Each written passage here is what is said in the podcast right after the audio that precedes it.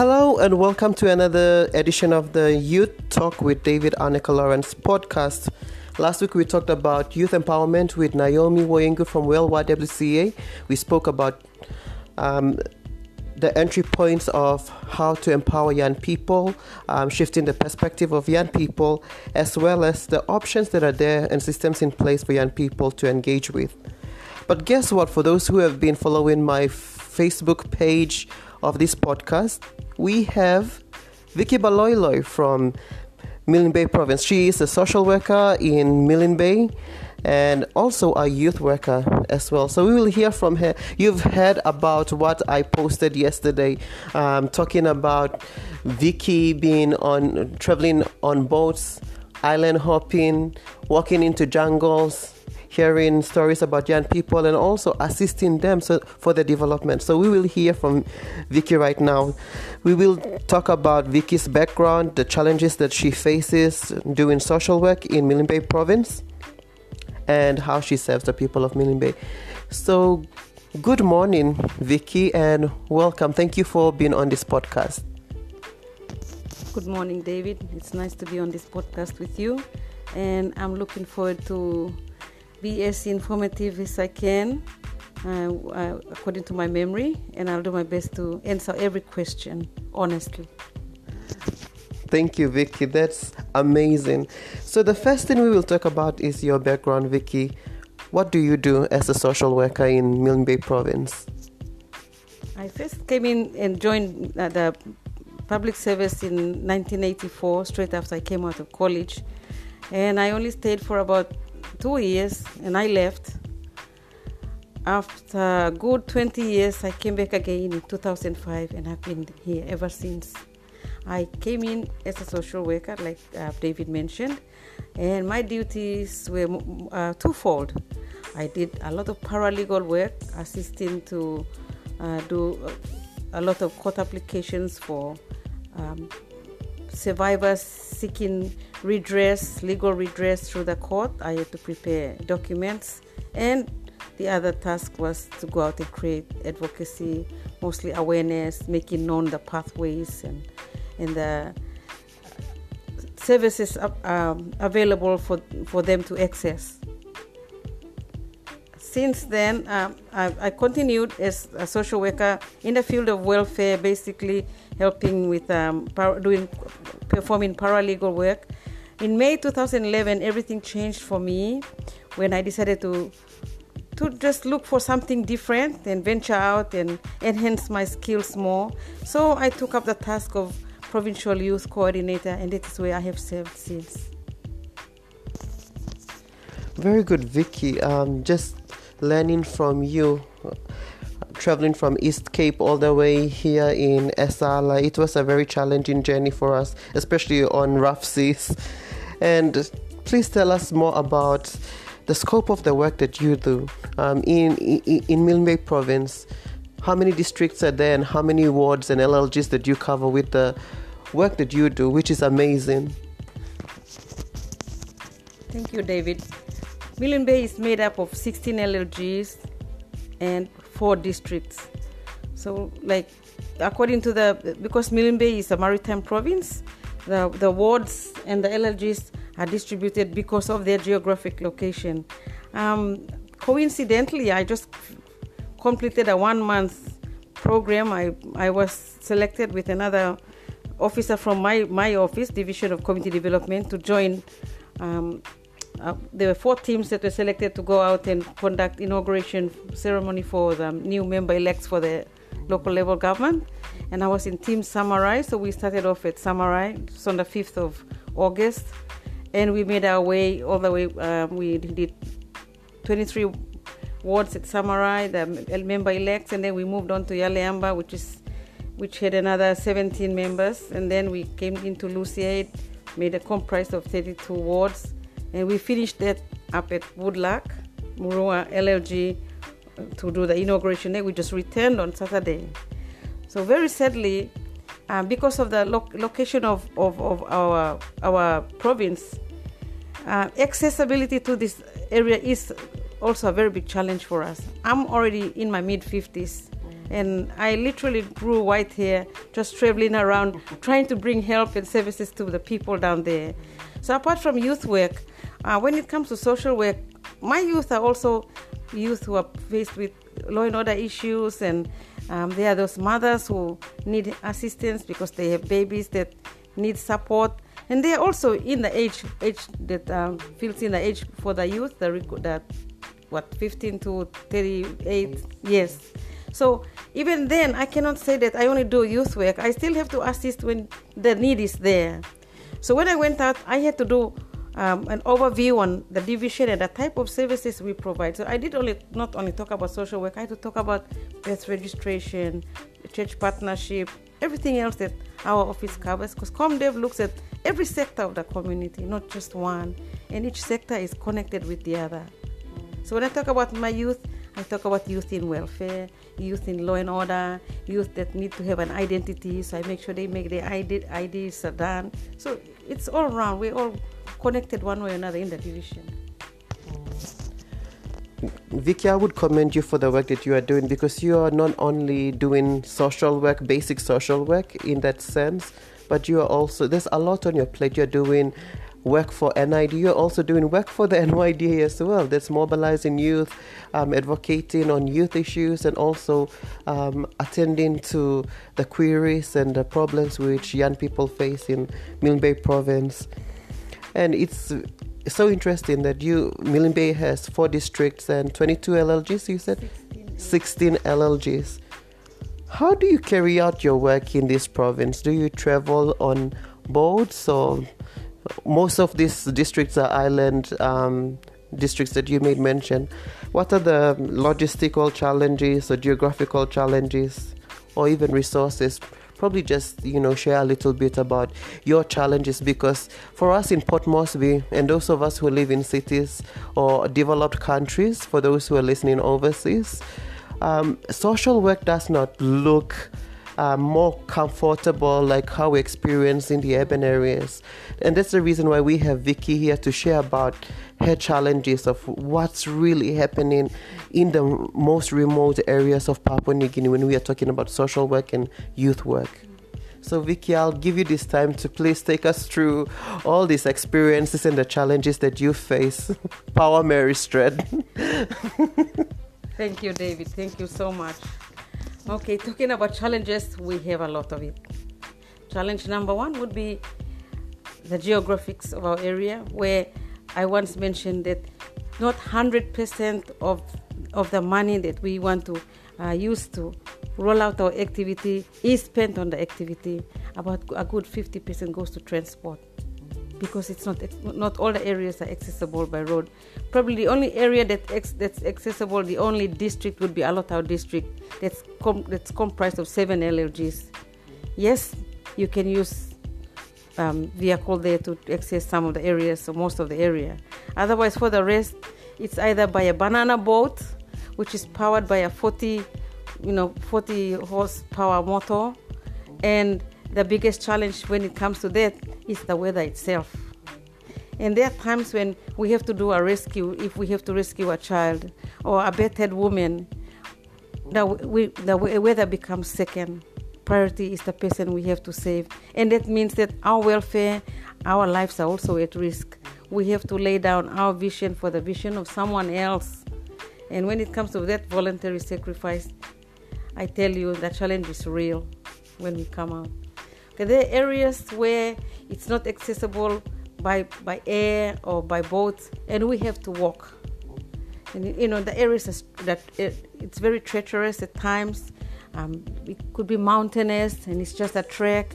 Um, there's a challenge of um, the the wildlife. You know, you have mosquitoes, you have snakes, you have you, you know what have you, and we have to brave those odds.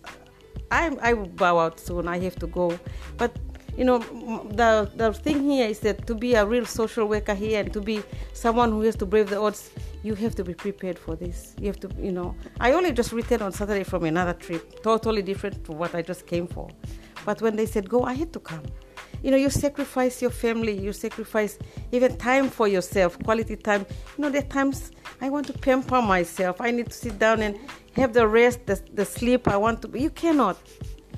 And like Marape government rightly said, work must go yet. And it's not like we work till we drop.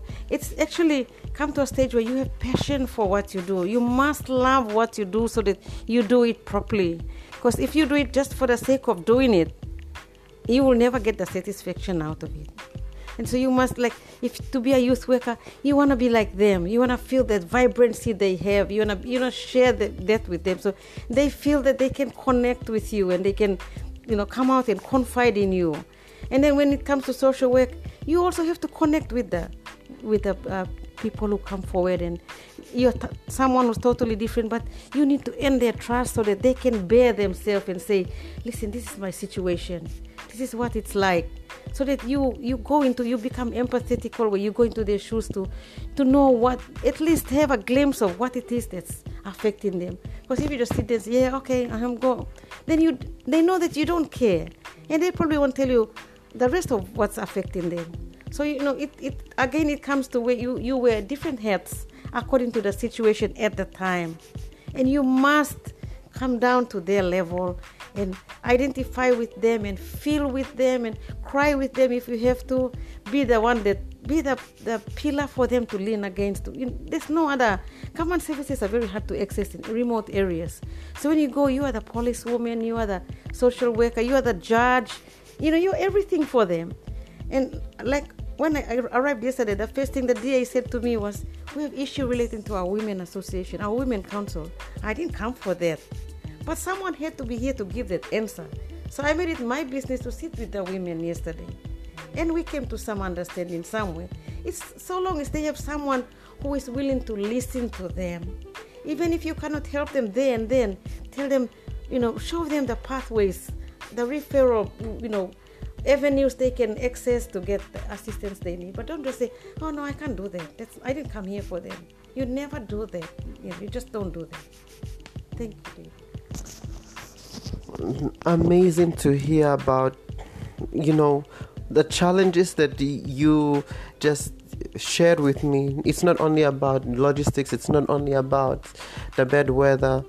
Um, and not only the geographical challenges, but how people associate and when help is needed is when you um, wear different hats and come in and it also um, you need specific skills to help you um, to be a problem solver in a setting in a society like um, the province uh, the districts here in Milne province another thing i wanted to ask you is that is there a um, one of the worst experiences that you've ever come across? Probably, if you could reflect back, what's the worst experience you've ever come across?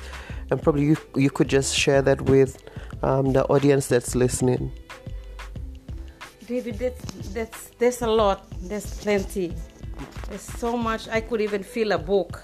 Mm. You know, there are times when, like, all of a sudden you just don't have the resource to do this and you don't have that and you're faced with you're faced with something that's that can turn catastrophic if you don't come in quickly and um, maybe one of the worst maybe not the worst but it was probably worst at the time. Now when i reflect i'm glad i did what i did was we had to save a baby and the baby was six months old and baby was had uh, a, a high fever was running a high temp. And apparently the baby's parents had a very violent argument where the father got very abusive, and so the mom had to run for safety, leaving behind his six month old baby because he said, You come and get the baby, I chop you to bits. And so we had to rescue the baby because the baby had gone without.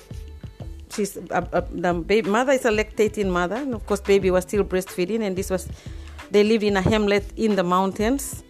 And so I had to go and get a couple of policemen to assist me. So when we went to where the track leading up to where they stayed, the, the vehicle couldn't go in.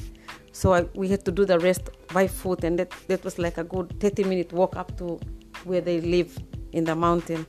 We got a mother to show us, and then we told her to stay back a certain distance and not to show uh, her, you know, that she was there, because it would have brought out the worst in her husband. And then the policemen were there, they were all armed, ready, you know, in case the men went started to attack. and all of a sudden I just realized that if we just walked in with the policemen and the women and they're all armed and everything, it will not be good. It may result in someone getting very seriously hurt.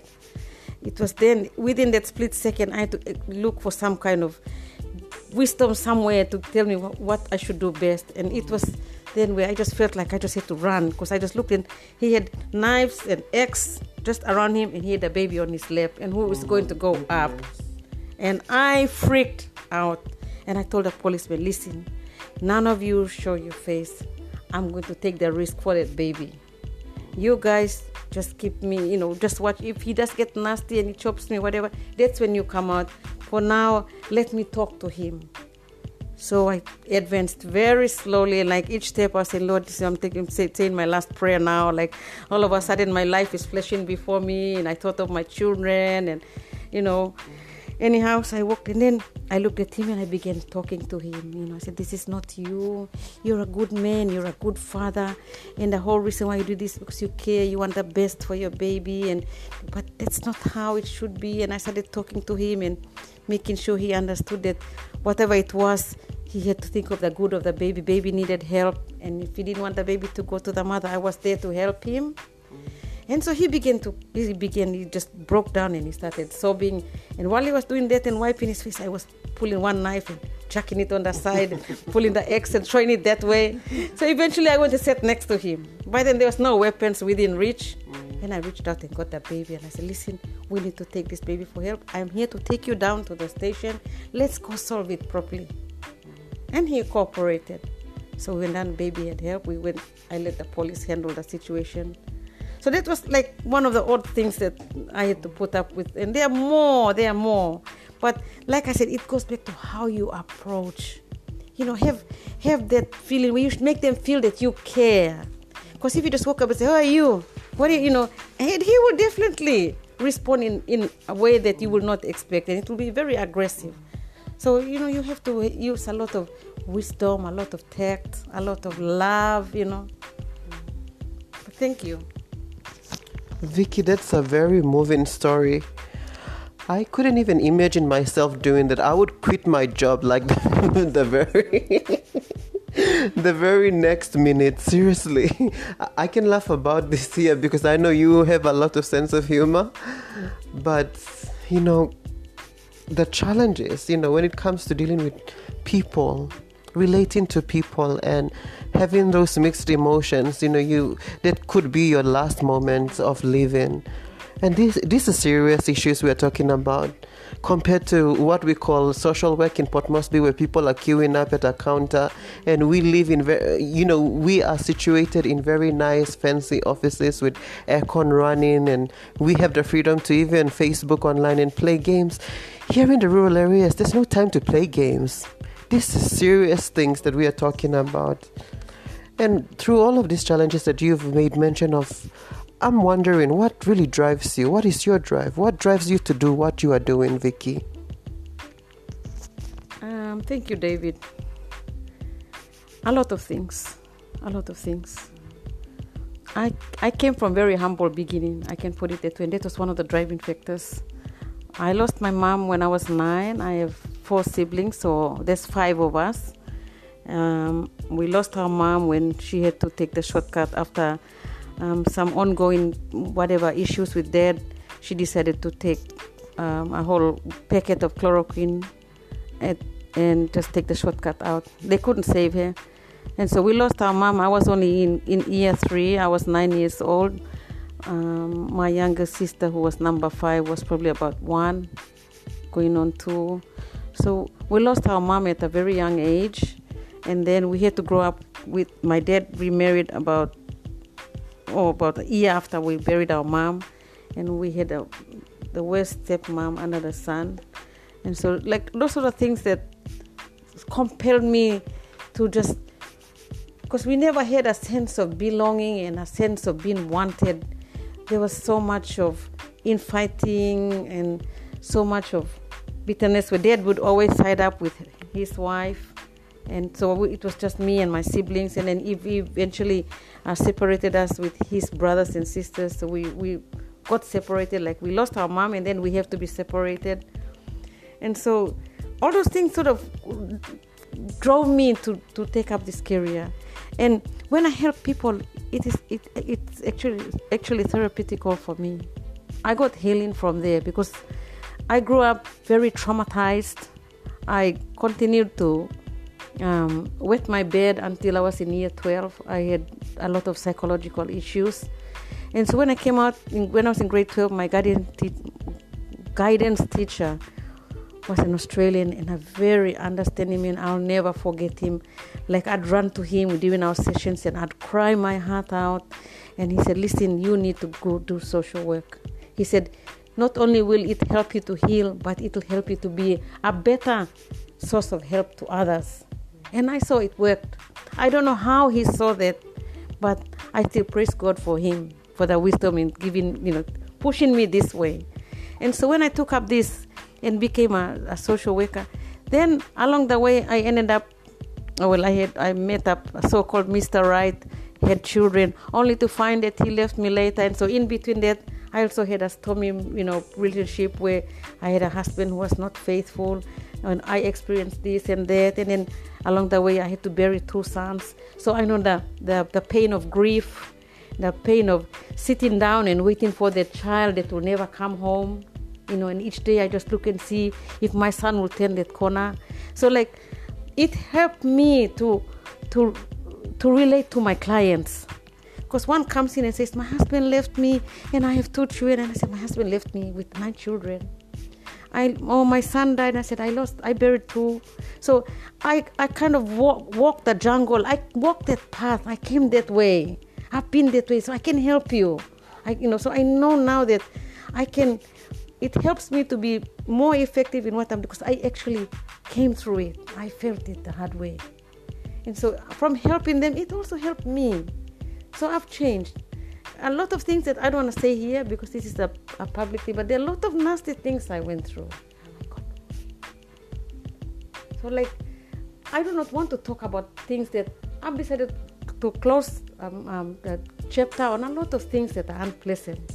But those things made me me and made me to be who I am. So it's made me to be jolly, to be bubbly, to be happy because it tells me I must be happy know, I must be happy despite all that. I need to rise above all that and be happy and be the model of what I want to be for the person that comes to me for help. Thank you, David.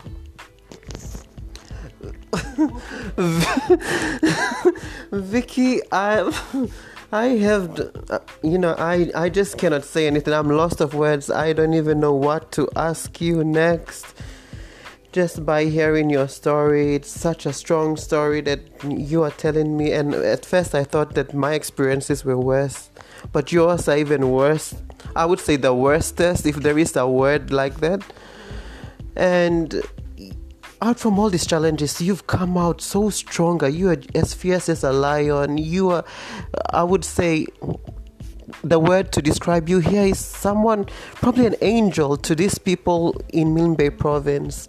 And whoever who is listening right now in Port Moresby or wherever, this Westpac Outstanding Women Awards, it's not for people only in Port Moresby who do stuff.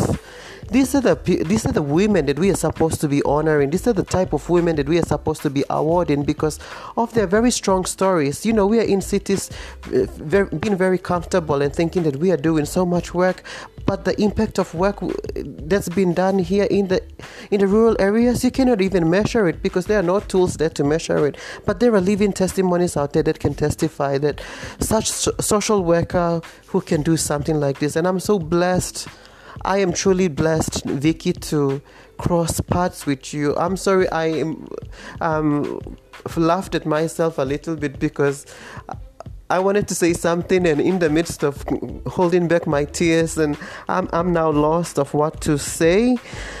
Um, but I can collect myself together, and now um, I'm just gonna end it here, but probably we could go live on Facebook. That's so that everyone gets to see, you know, the real story of and the real face of Vicky Vicky Baloiloi. Um, just the last thing before we um, close off this uh, segment. Vicky, what's your advice out there for an aspiring social worker or probably co- current social workers out there, especially the young people? What is your advice or what is your encouragement to them? My encouragement is to put yourself out, and when you when you when you um, are, are faced with a situation, give them the best you have. Tell your clients when you talk to them, they you you know they know that you're talking to them straight from your heart. Tell them not to dwell on their pain, but to look beyond their pain and see that they are better. They better. You know, you can use that pain to make you a better person, like it did for me.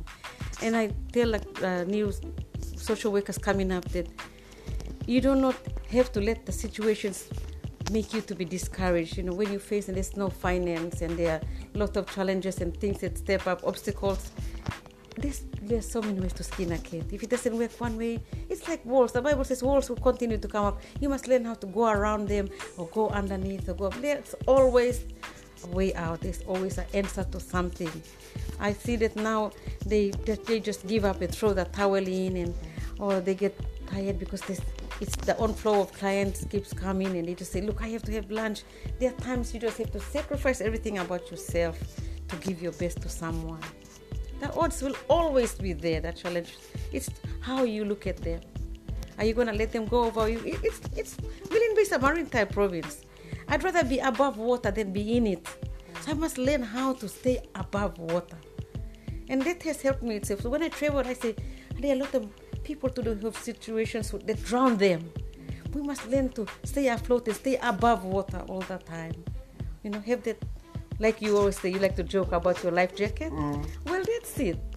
It's about how you remain afloat. If you're a worker, you must know how best to stay afloat so that you can help the others up. If you are already drowning yourself, there's no way you can be effective social worker.